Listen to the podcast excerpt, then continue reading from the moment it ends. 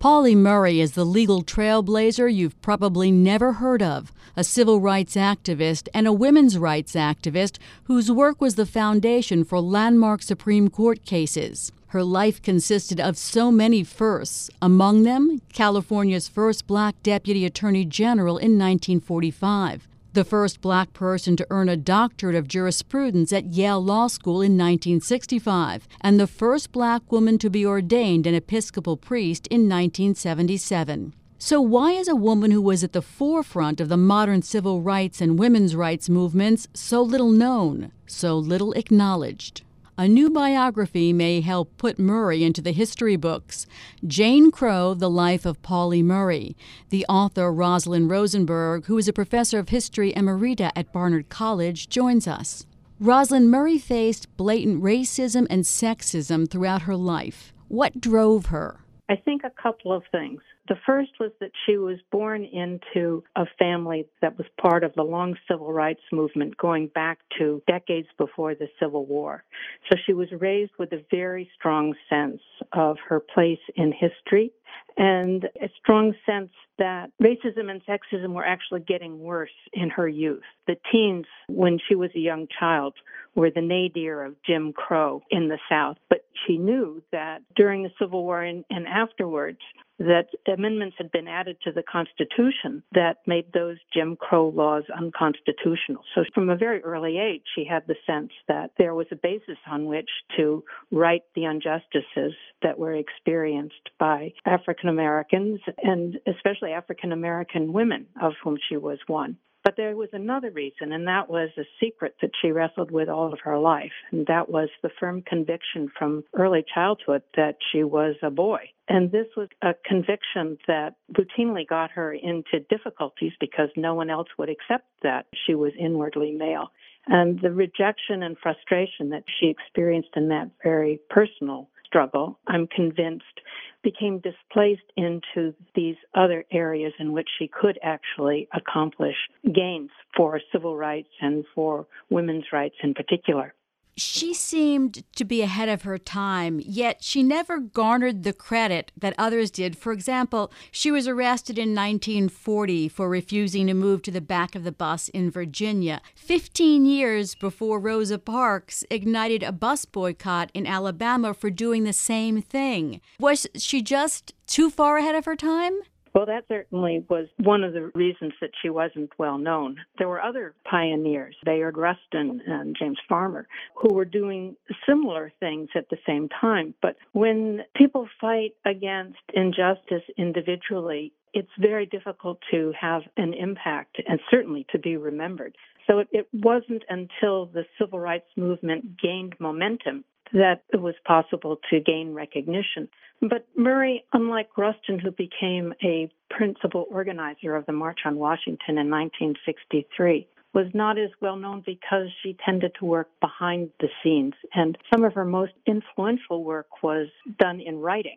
So she influenced Thurgood Marshall, for instance, and provided the framework for the successful argument in Brown versus Board of Education. And she did the same for Ruth Bader Ginsburg in the case in 1971, the first case to get to the Supreme Court, Reed v. Reed, in which the Supreme Court accepted the argument that gender was analogous to race and therefore protected under the 14th Amendment.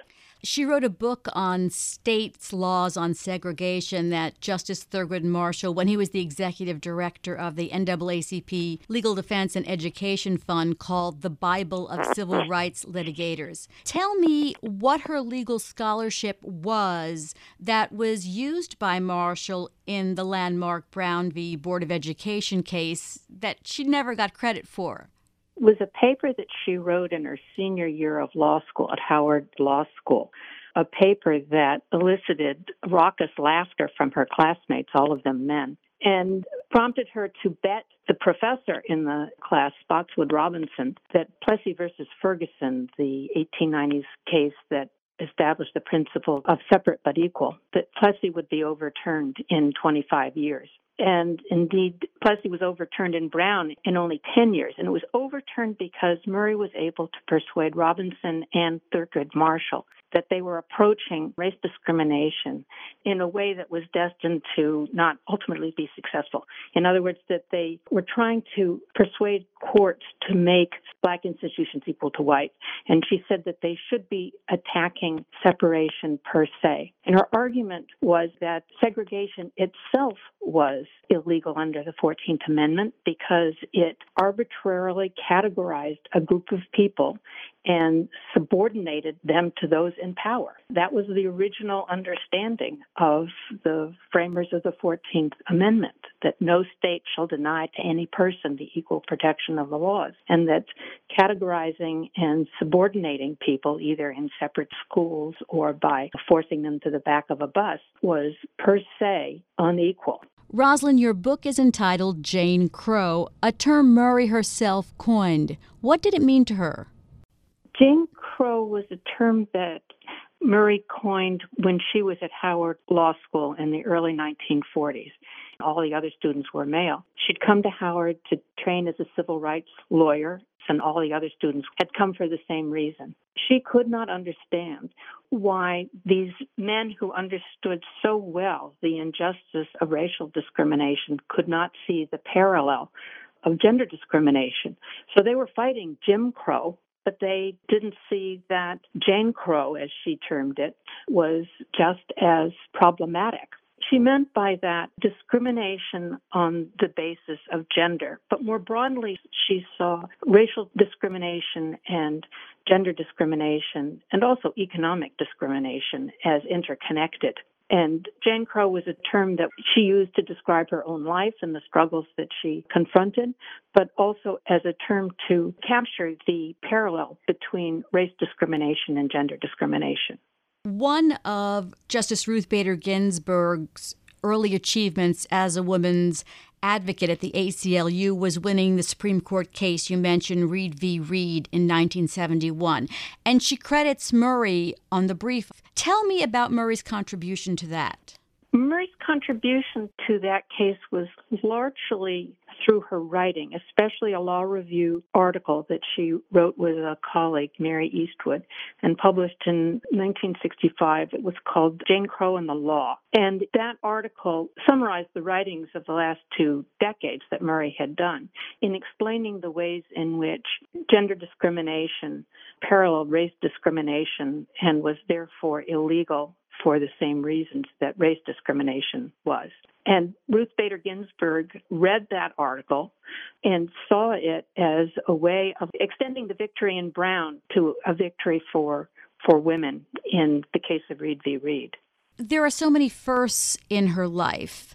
She was California's first black deputy attorney general in 1945, the first black person to earn a doctorate of jurisprudence at Yale Law School, the first black woman to be ordained an Episcopal priest in 1977. Do you think that there was something in her that wanted to crush barriers and so she kept going even to the point of entering the priesthood? I think that's that's very true. She was a driven person. And she was driven by this intersection of the racial prejudice that she fought, the gender prejudice that she fought, and the desperate economic conditions under which she lived. She left the South after high school to escape Jim Crow, came to New York, and graduated from Hunter College, then a college for women, into the Great Depression. She was malnourished much of her life.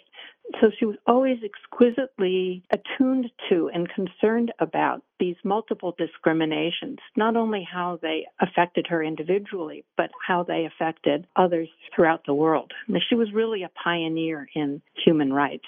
There were so many roles she played that I was not aware of. She was one of the founders of the National Organization for Women. She was appointed by Eleanor Roosevelt to the President's Commission on the Status of Women. This adds to the mystery of why most people don't know her part in the women's rights or civil rights movements.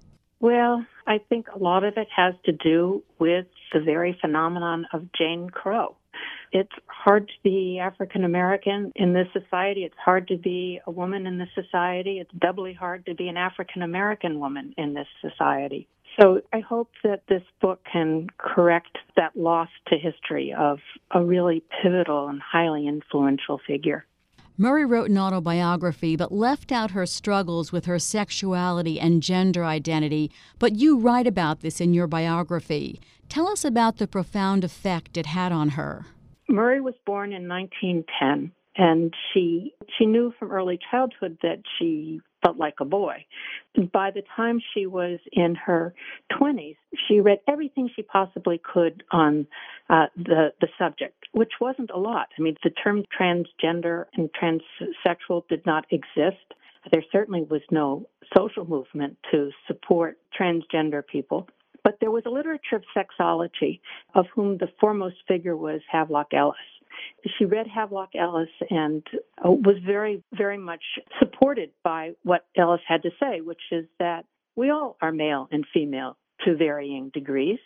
And some people, he argued, were pseudo hermaphrodites, people who had the characteristics of uh, external characteristics of one sex and the internal characteristics of another sex. And Murray believed that that was what she was. But whenever she would confide in a friend that she was a pseudo hermaphrodite, the friend would say, Oh, that's ridiculous. And so she would clam up but she went to every doctor she could find endocrinologist, anyone who was dealing with issues of gender identity at the time, and no one would help her. They said, You're a normal female. She asked for testosterone, and the doctor said, well, We're not going to give you testosterone. We'll give you estrogen, but we won't give you testosterone. She was struggling at a time when there was just zero support for what she believed very strongly she was that was tough. Is that why she left the struggles about her gender identity out of her autobiography? She had long ago come to the conclusion that she wouldn't be accepted. By the time she had finished her memoir, she was a priest and she believed that if she were open about her sexuality and gender identity, that she would not have any more opportunities to give sermons, to participate in academic seminars. I mean, she depended upon this work in order to feed herself. So it was 1985 when she died at the age of 74 of pancreatic cancer, died quite suddenly. And the memoir was published two years later in 1987. But this was still a, a period in which to be transgender was still to be a social outlaw. And she just couldn't take that risk. Of all her achievements, what do you think Murray would most like to be remembered for? Well, Murray's grandfather, uh, African American abolitionist who fought in the Civil War, had four daughters and a granddaughter, and he told them all you have to have more than one career because you never know when one will fail. And so Murray was many things. So I'm struggling to think, okay, what was the most important? I think if Murray were speaking in my stead, she would say that the most important thing in her life was that she survived, and her most important contribution was to attack the the idea of racial and gender categories as arbitrary and limiting and ultimately unjust. But it would be difficult to say which of those was more important because she experienced them as equally important. And she did so many different things in her life. It, it's hard to settle on a single thing, except perhaps that core idea that arbitrary categories that have no clear barriers are inherently unjust. Rosalind, how long did it take you to write the book and do the research? Oh, I'm embarrassed to say it took two decades to write it. In part, it was because I had so much difficulty trying to figure out how to convey the aspects of Murray's life that she found most difficult. And in part because it just took a long time to get through the 135 boxes of materials that she left to the Schlesinger Library at Radcliffe and Harvard University. And Rosalind, what would you like readers to come away with about Murray after reading your book?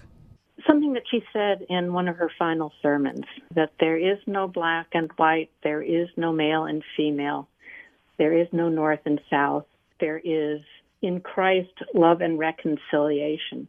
And I think at a time when the country is so polarized, I would want people to know that Pauli Murray fought all of her life against great odds for basic human rights and acceptance of all people ought to be different. Thank you so much for being on Bloomberg Law. That's Rosalind Rosenberg, the author of Jane Crow The Life of Pauli Murray.